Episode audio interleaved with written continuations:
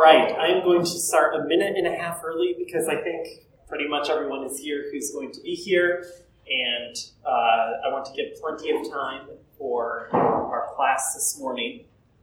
Um, you may be wondering where are the booklets for today?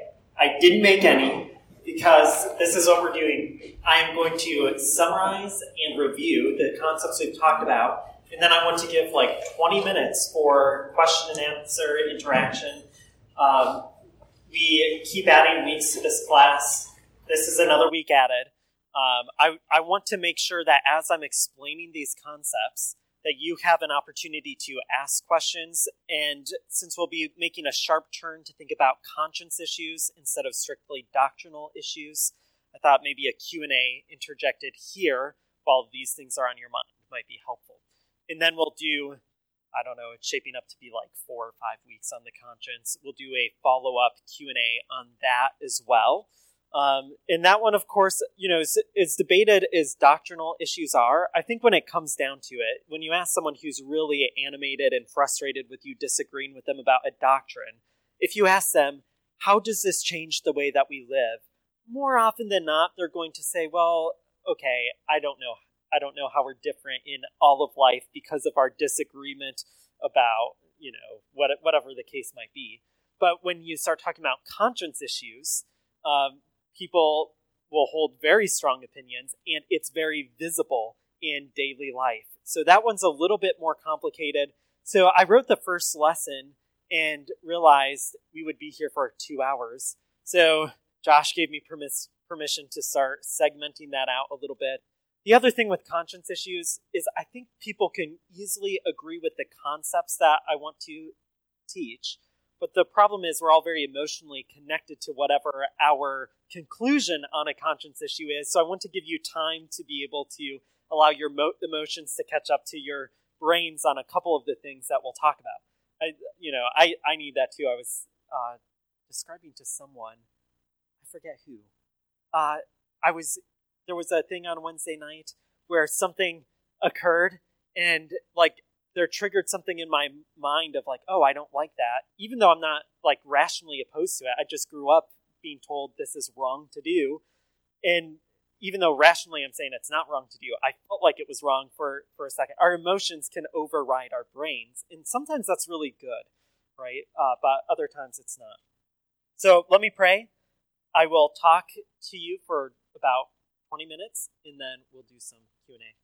Father, thank you for your word. Thank you that you are drawing people together in the gospel, that you are transforming us into the image of Christ. And we ask for your wisdom as we seek to know what it means to be a doctrinally faithful church, but one that uh, recognizes that we don't know everything, that, that people have different opinions on different matters, and that we can still be united together. Help us know uh, how that can be, and then also help us to be discerning to recognize those um, errors and false teachings that often creep into the church that should not be tolerated. Uh, we pray for your guidance now.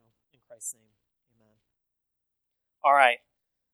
So I've kind of grounded this whole class on the assumption that unity is really, really important, that Jesus and the apostles care about unity, and that if you read through the New Testament, you will find more admonitions for unity than you will for separation and division.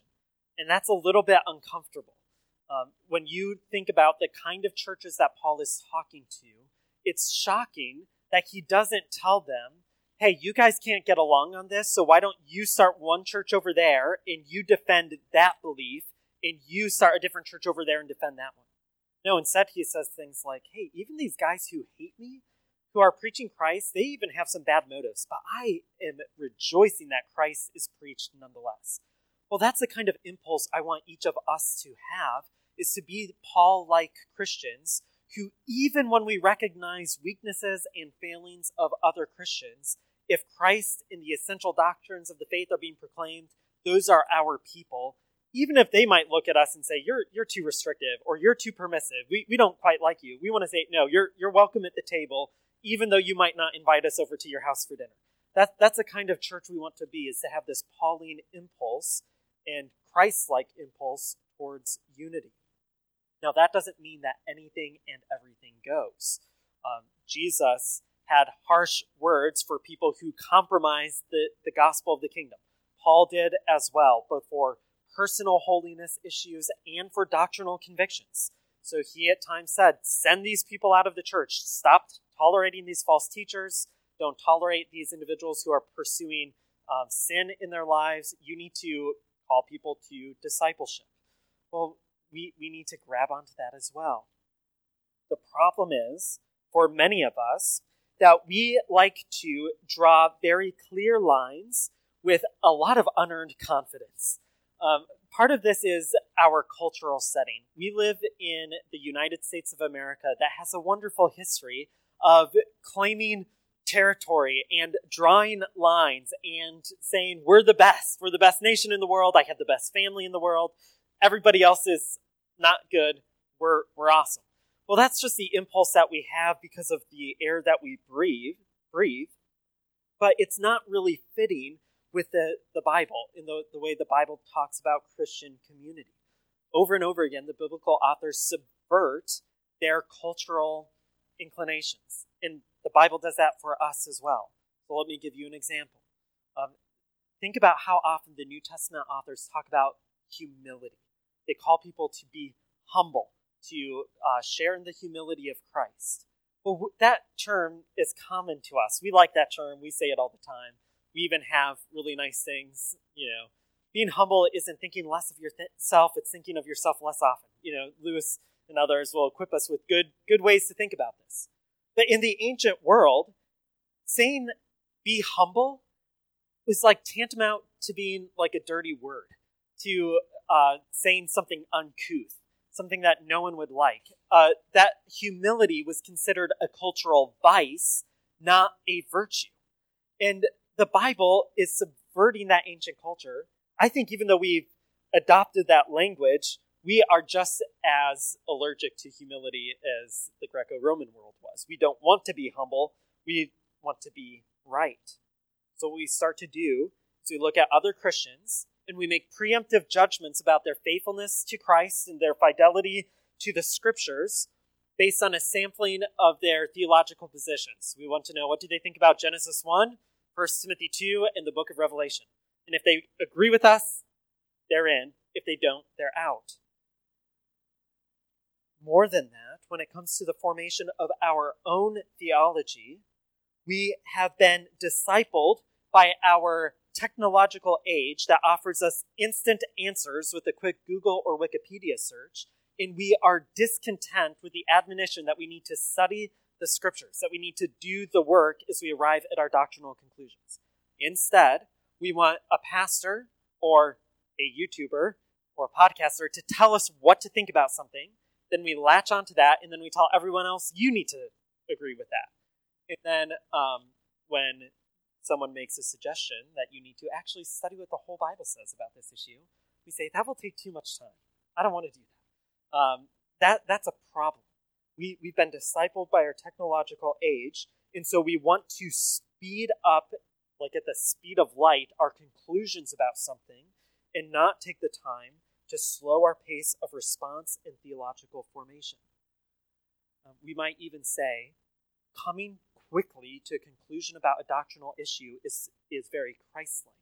But the problem is, when you look at the way that God has shaped his people over time, he has been slowly working his people with his people to turn them into the image of Christ, progressively revealing doctrine at a pace that they can handle it.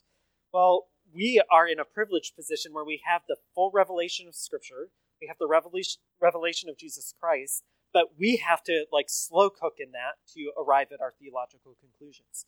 We, we can't Google something and then adopt that position. So even on the matters that we've talked about in this class, I think all of us have an impulse just to have an opinion on it.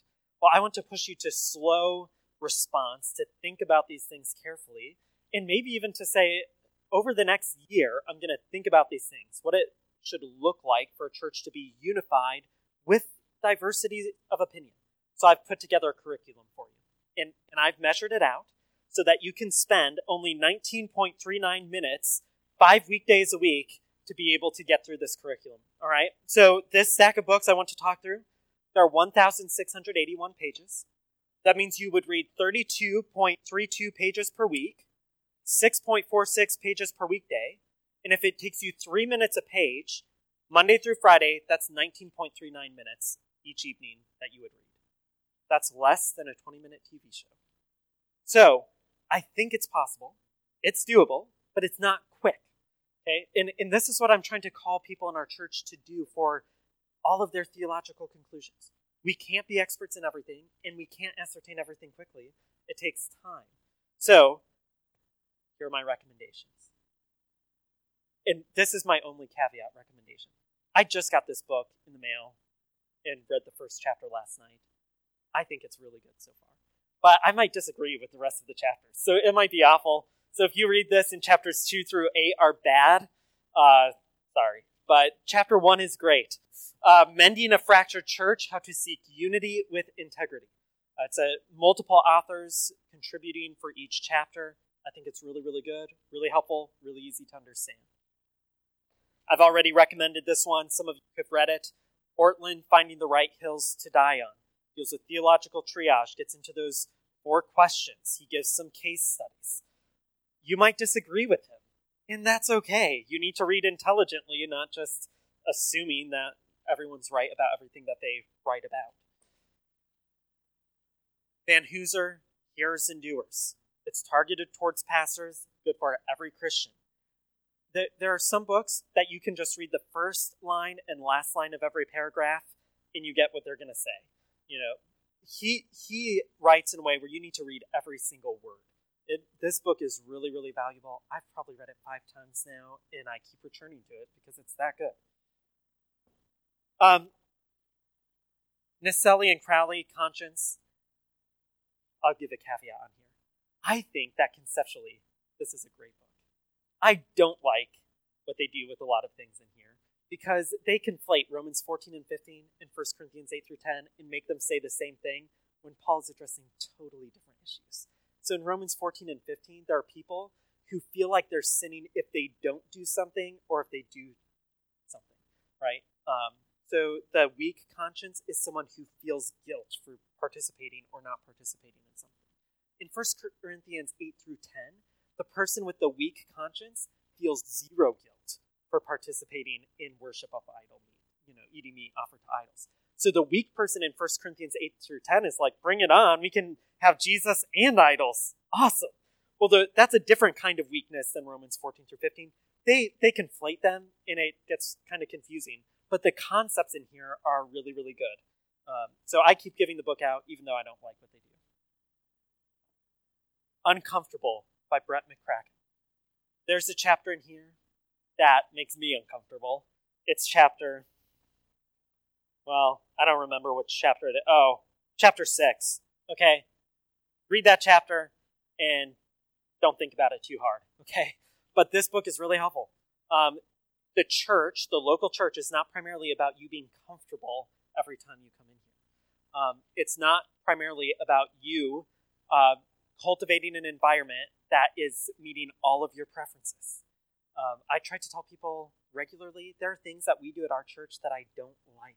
And if I got to have my way, we would do it differently. There are things that I am uncomfortable about sometimes, and uh, things that don't meet my preferences. All of us should be able to say that, okay? Uh, because that's how you're going to feel in the new creation as you worship with people from every tribe, tongue, and nation. We're going to talk about this a little bit in our family discussion forum, but if if we are saying, hey, we want to be an evangelistic church, Burnsville is filled with people from all the nations, and we want to see them worshiping with us. And we love cultural diversity. Uh, but then, as soon as something happens that is a little outside of our comfort zone, and we are like shutting that down, saying this is bad because I'm uncomfortable, how do you think you're going to be comfortable if we actually evangelize and God gives us fruitful ministry and we see people from across cultures here?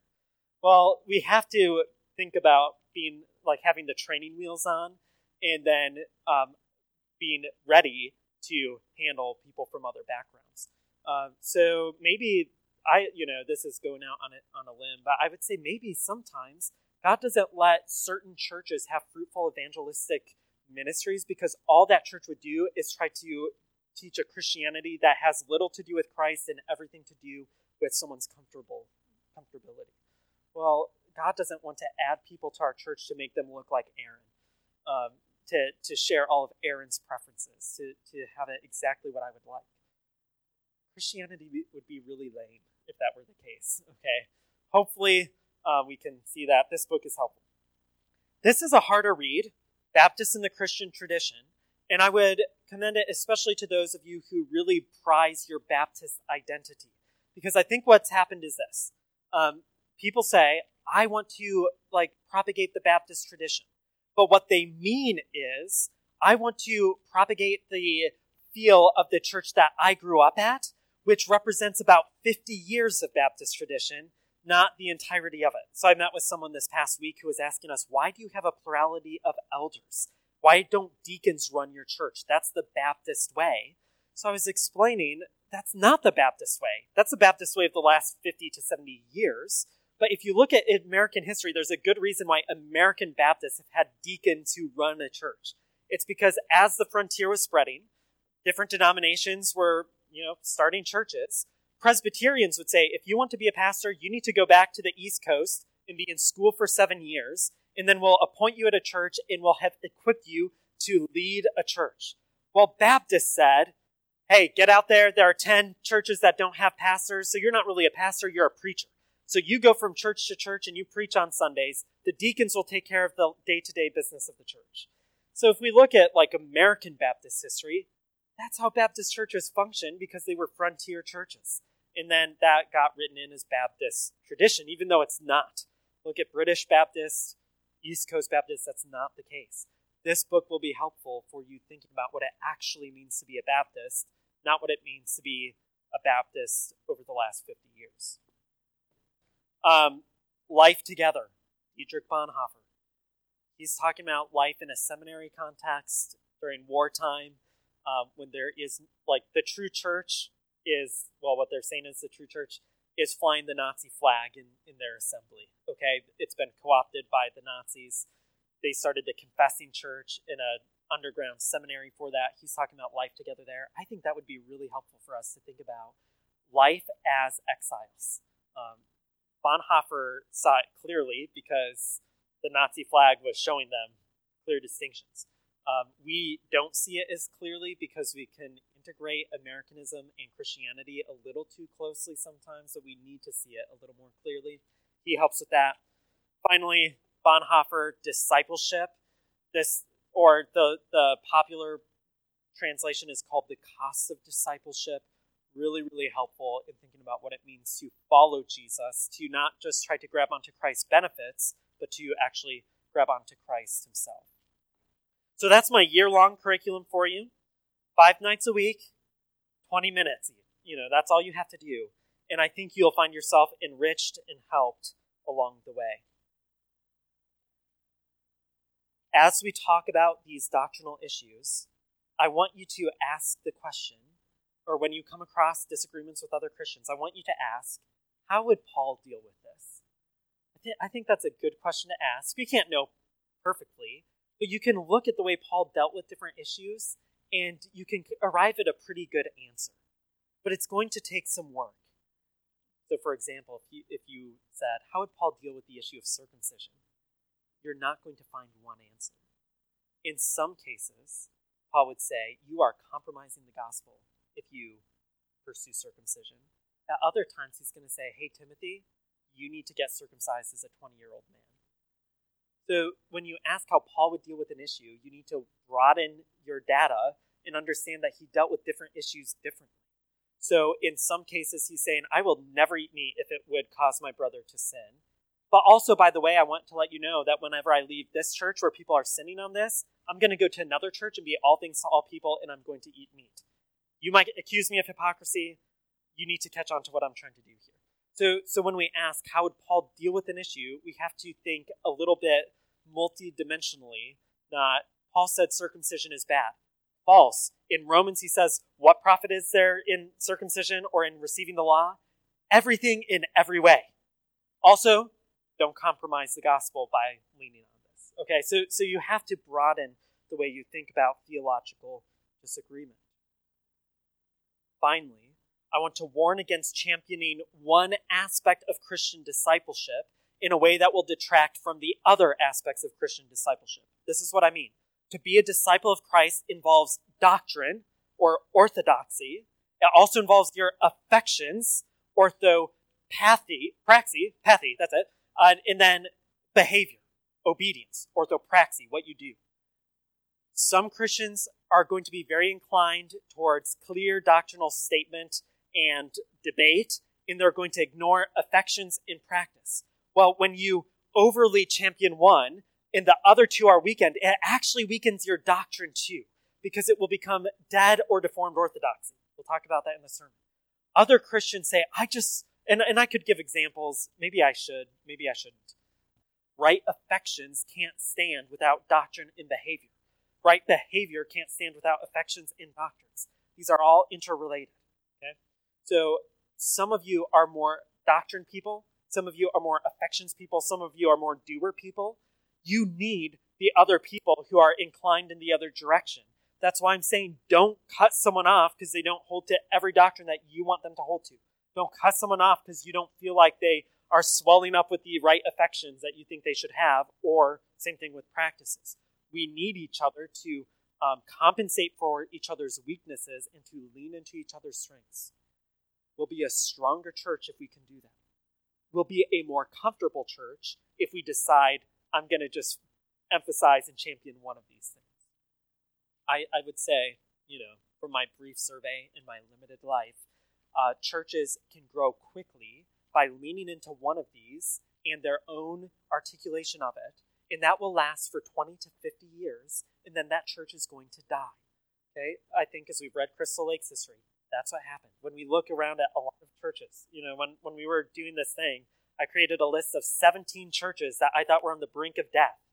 And, and some of them told me so. They're like, yeah, in five years, we'll just close. And they were okay with it. Well, when you look at their history, they're, they're grabbing onto one of these at the expense of the other two. All right, I want to finally talk about this thing that I've been calling a gravitational center that can provide unity. And I want to clarify what I am saying and what I'm not saying. I'm not saying that you can't have an opinion on second or third or fourth level doctrines. That's not what I'm saying. I think it would be wonderful if you all studied out these issues and had um, deeply rooted, biblically driven, well thought out conclusions about every doctrine in the world. But the reality is, we are finite. We're limited. We're all generalists. That's what Christians are. That's what pastors are. We're generalists. Okay? We need seminary professors to become specialists on certain issues. We need specialists in eschatology and ecclesiology and soteriology, but we're not probably those people. We're, we're generalists, but you can still hold opinions even as generalists. You just have to hold them uh, in proportion to the work that you put into it, right? So um, I, I just want to say you can have opinions, you can arrive at doctrinal conclusions on these other issues. I'm not saying that you can't do that. So if you heard me saying we need to identify gravitational center and find the lowest common denominator, that's not what I'm saying.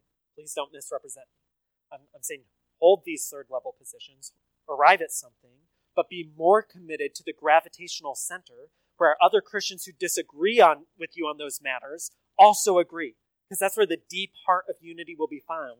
So I'm saying lean into that. Go deep there, and then everything else is going to fall in place. Because when you walk out these doors, no one's going to care about what your timetable for the end times is. And you're going just to be fighting in your evangelism to say, God is doing something in the world in Jesus Christ, and He's going to return, and He will judge the living and the dead. Well, that's what you want to get at. You don't want to say to be a Christian, you need to believe all these other issues. Um, I am not saying, when I'm talking about a gravitational center, that just anything goes. I'm not saying that it doesn't matter what you believe as long as you can nod your head to what we say in our statement of faith. There are lots of beliefs out there that don't fit in our church because they're not Christian. Okay, so that's one level where I'm saying you're not going to work here. There's another um, ring where I would say these people are Christians, but because we actually have to put something into practice, if they if they're willing to join with us and not be annoying, they can be here even though we're going to do something different with them. They are Christians. Maybe this is the best home for them, even though we're not going to do what they might want us to do. So I've used the example of like if if you are a continuationist, you think we ought to have a prophecy mic in our service, and you people should be speaking in tongues, and they don't even mean foreign language, but ecstatic utterances. Well, I want to say to that person, we disagree with you, and I'd like to convince you of my position, but you're welcome here if you're not going to cause a problem. If you're not going to stand up and start um, uttering something out, you can be a happy member here, and I want to convince you to change your mind. So there are issues where I'm saying if they can affirm the gravitational center, they can be here even if they disagree, but I want to convince them to change their mind on certain issues. I'm not saying that I want to change people's minds on every issue. Okay, so this is what I'm afraid people might hear. There will be new believers, and we want to get them to affirm the basic gravitational center. First of all, that's a misunderstanding of the gravitational center. It's not basic lowest common denominator. It's it's the deep, rich origin of life for that doctrine. I don't want you to hear me saying, yeah, we'll tolerate people being in the membership. They're immature Christians, but we want them to grow to maturity, and by that we mean affirming every preference and doctrine that Aaron has or that you have. That's not what I'm saying.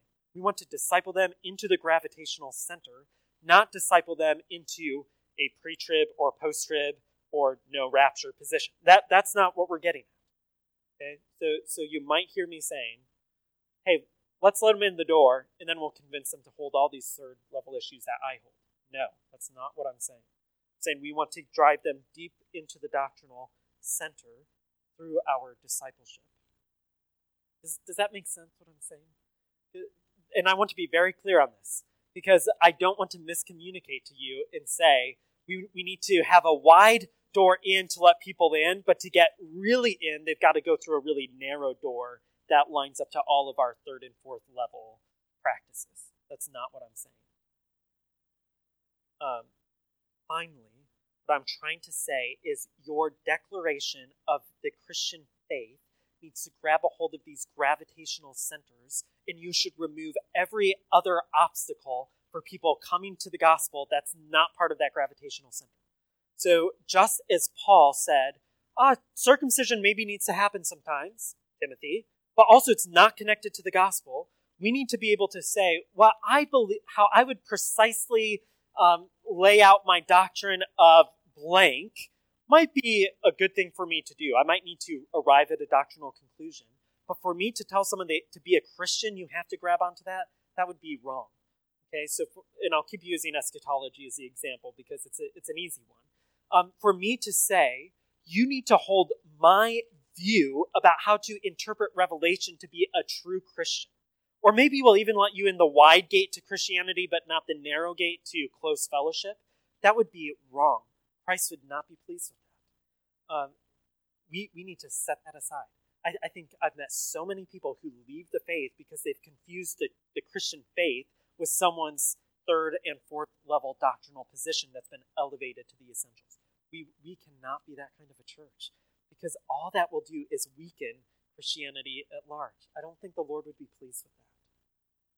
Okay, so I've tried to clarify what I'm getting at in this thing, and now it's time for questions and answer. And and please ask whatever you're thinking. I am not going to like there, there's no hidden agenda in anything that I'm saying. I'm just trying to be clear about what what we're teaching. So ask your questions. I want I want to be able to help.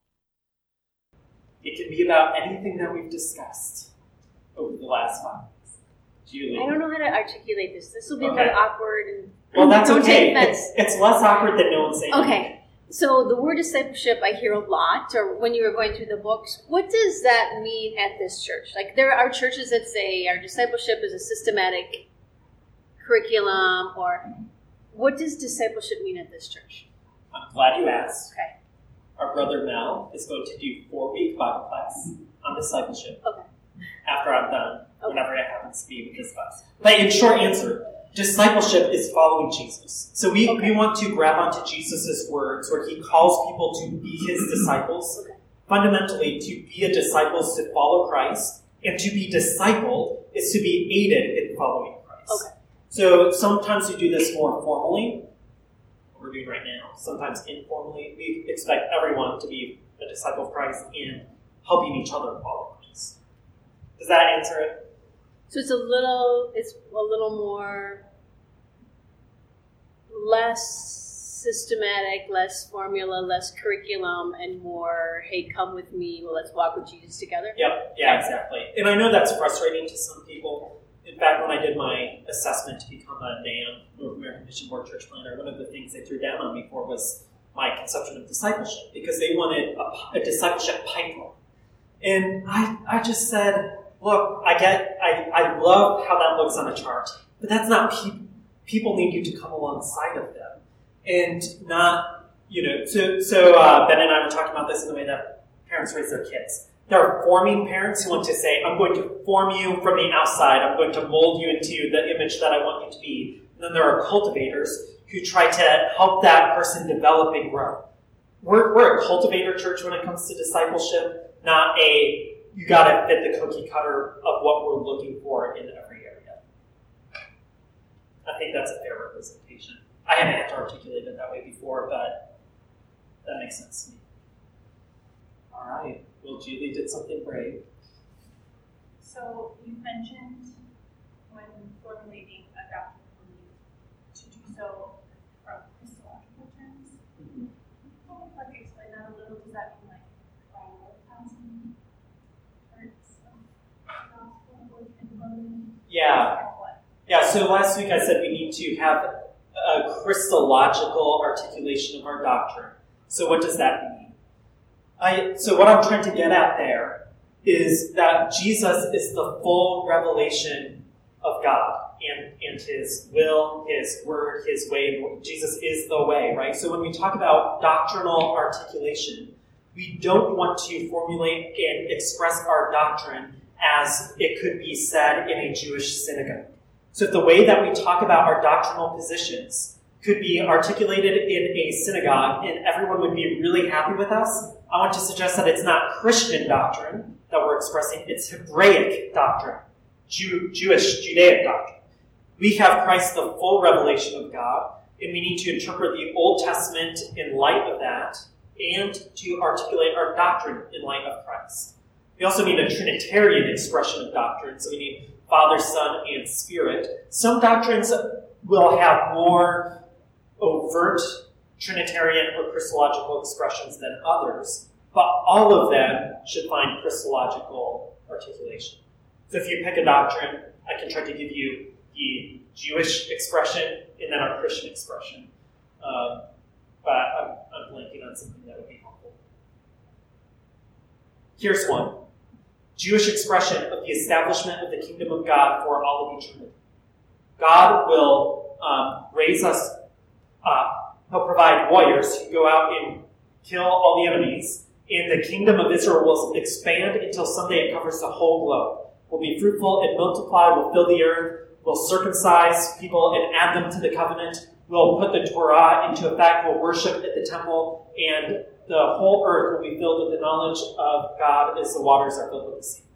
We say uh, Jesus defeated every power and authority. Jesus now is adding all nations into his family, not through violence, but through the transformative grace that changes people's hearts so that they're not enemies, but friends. Not because we've killed them, but because God has allowed them to put to death the deeds of the flesh and the darkness of their heart. And Christ, God's kingdom will be um, established finally with the return of Christ. So that's a Christological expression of the establishment of God's kingdom forever, instead of a Jewish expression of the establishment of God's kingdom forever. Does that make sense? Can you maybe do it on marriage, which might be a more, Yeah, a more ready grab on? yeah. Let me do it with marriage, okay? Uh, here, here we go. Uh, Jewish expression of marriage. There was this guy Adam. God made a woman out from him, and the, the two were one. They, they were the same, same, and then they became different, and then God made them one in marriage. And theoretically, generally speaking, you should stay one in marriage. But also, sometimes you don't like your wife, and she's frustrating to you, and you can divorce her. And um, that's sad. We know it's kind of because of the hardness of our hearts, but really it's because of the hardness of her heart. Uh, I mean, a little bit cynical. But the point is, marriage is a way of expanding the kingdom of God fundamentally. Be fruitful, multiply, fill the earth, and um, you'll have a wife to help you do that. Well, the problem is marriages don't work. They're broken. So Paul says, look, in the same way that God is taking two people, making them one flesh, Jew and Gentile, He's overcome all the hostility. He's showed us what true love and unity and friendship looks like by bringing Jew and Gentile together in Him. So that's the first one flesh union in the New Testament. And he says, now marriage should be based on that, okay? Because it, it reverses the results of the fall, where two separate people become one in Christ. So all disagreement can be conquered through the gospel in your marriage. All um, subjugation, like negatively, uh, all women's desire to rage against their husbands and the husband's desire to crush their wife, that is overthrown in the gospel of Christ. So Christologically now, our marriages display the unity of the church and Jew and Gentile, the, that one flesh union, and then the love that Christ has for his bride. So that's how I would talk about marriage, Christologically. Does that make sense? Okay. So, so I want to push for Christological and Trinitarian expressions of doctrine. That, that is hard work because we have to keep reading past the Old Testament, and then we have to read backwards. Uh, we have to read Christ as the interpretive grid of the Old Testament. Any other questions? So we have time. That was a good one, Kristen. Trying to give words of affirmation. Ben?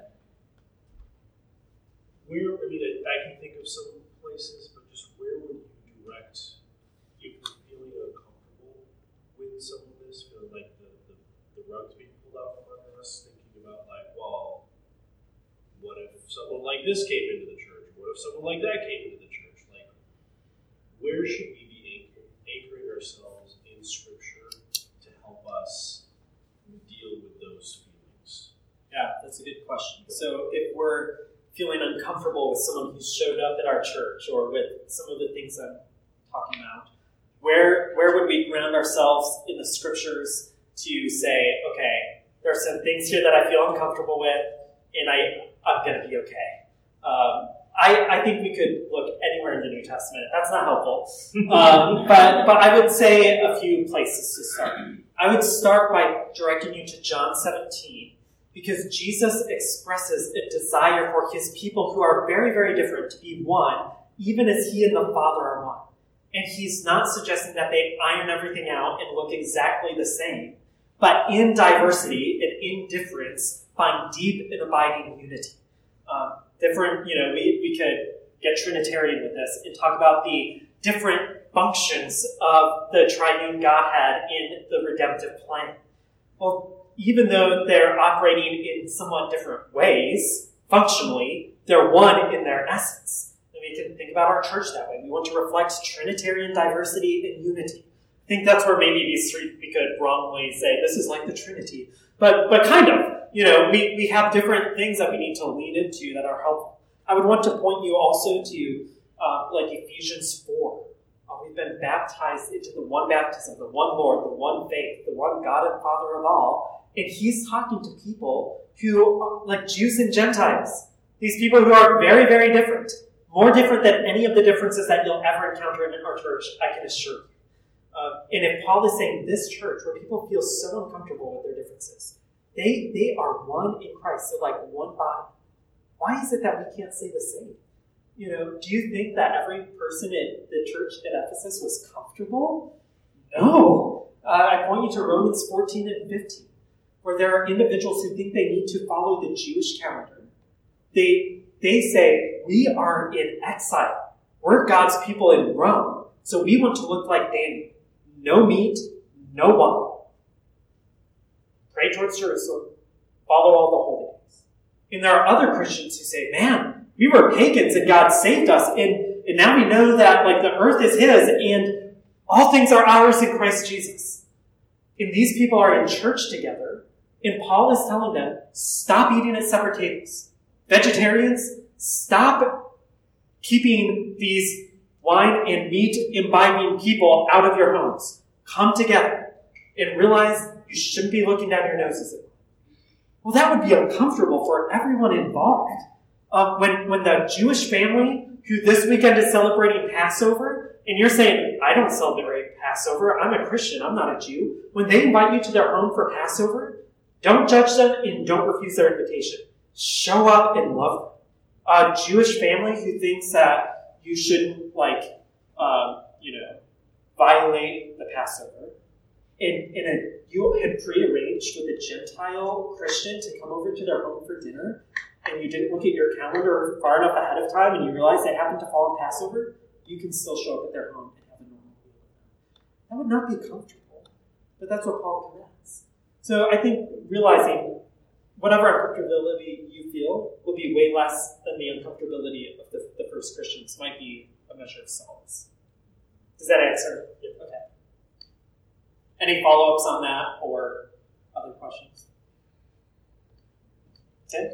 It's, it's difficult for me sometimes in encountering visiting Christians to our church to say too much or to make them feel uncomfortable because I sort of feel like I have to explain the positions of our church. Can you help me to kind of understand maybe a balance to strike Yeah. on that, to not, you know, to, to try to try to meet them where they're at. Um, sometimes they have questions, and I have to be honest about where our church stands. But Yep. I don't know. I, Yeah. So, how do you deal with visitors who come in? Ask me a question that a visitor has asked you. How does your church do worship? Is it okay for us to, um, you know, dance around or, or lift hands or other things like Sure. that? Or, or how, you know, what, um, you know, what does what does your church believe about, you know, say, um, I don't know. It could be just about, uh, or uh, for instance, uh, Bible translations. Yep. There's I've encountered people who will come in and they'll be real big on a Bible translation or other things, and it's it's so tempting for me to jump into something and I just keep my mouth shut. I know, um, but then they've got a lot of questions on that. How would you how would you Yeah, okay. I think I know where you're going with it, and I think I can. Okay. So, um, there are four C's that you all need to have in your mind, okay? The, when, when you're answering people's questions, first, you need to just be confident. Don't hem and haw a lot. So that's C number one. Just be confident. C number two, uh, be concise. When people are asking a question, they're not looking for you to quote the length of of systematic theology on an issue. They're looking for a concise, helpful statement. So uh, be confident, be concise, be clear. Uh, just say what you mean to say. You know, don't don't um, like muddle the issues for them. Just be really clear, and then be charitable. That's that's our fourth C. Uh, be be charitable. Say it in a way that is kind and loving. And some answers are going to be more off-putting than others. If someone came into our church and asked me, "What do you guys think about Bible translations?" I love the NASB. I would say, I love that you love the NASB. I think that's a great translation. We use the Christian Standard Bible, uh, but people here use a bunch of different translations, but mostly we just hope people are reading the Bible. Like, that answer might not be satisfying to that person, but it's what is actually true of our church. And I think that's clear, concise, confident, charitable, charitable, right? So, so I would just always tend towards that direction. Um, I don't want us to say, we want to get in a mode of trying to promote all of our distinctiveness. How, how are we different from every other faithful church in the area? We're so much better than them at all these things. Or they're so bad at this. Like, I don't want us to talk that way. Um, if someone asks, like, how, how do you guys do discipleship? Well, uh, we do it in a variety of ways, but really we just want to come alongside people and help them to know and love and obey Jesus. There are three things doctrine, affections, obedience. So, I, does that help? Yeah. Um, what denomination? Well, that's a little tricky for us because we're a church restart with a church that's been part of the SBC for 50 plus years, but we have members from different denominational backgrounds. And, and if you're looking for denominational distinctives here, we're Baptists in that we think you should be baptized after you've come to faith. But it's really hard to know what a Baptist is because there are like a hundred different kinds of Baptists. Um, I read a article that identified 37,000 different denominations worldwide. So to say you're a denomination doesn't really help that much. Talk about what we believe. Okay, we love the Bible. We love one another, and uh, we, we love sharing the gospel and uh, trying to meet the needs of our Does, does that make sense? So, um, yeah, no. Um, so, every church has their own conviction.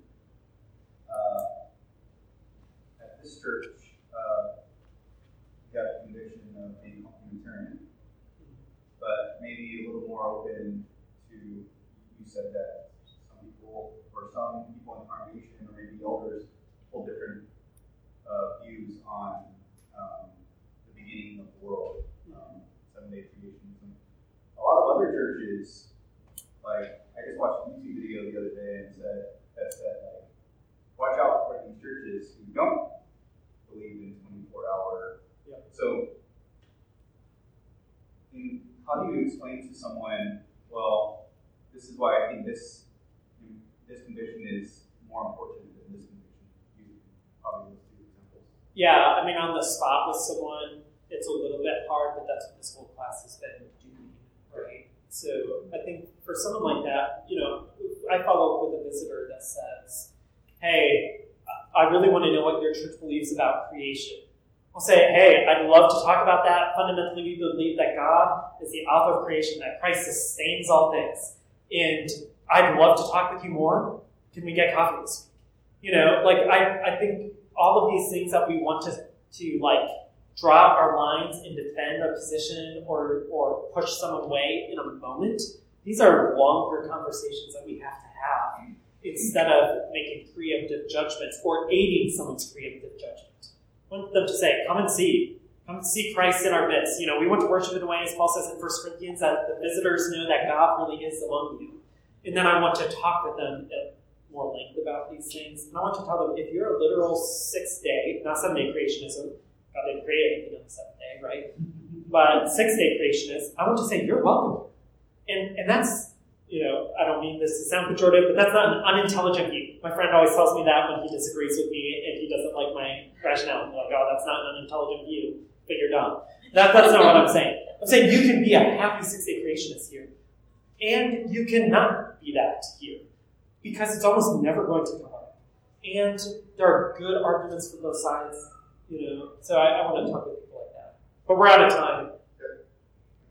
If you have questions about these things, I don't want you to feel like you can't hang out with me and, and ask about them. I really love talking about this stuff, and I kind of want to know how people are processing it. So even if you don't have specific questions, I'd, I'd love to talk. But for three minutes over, uh, you are dismissed.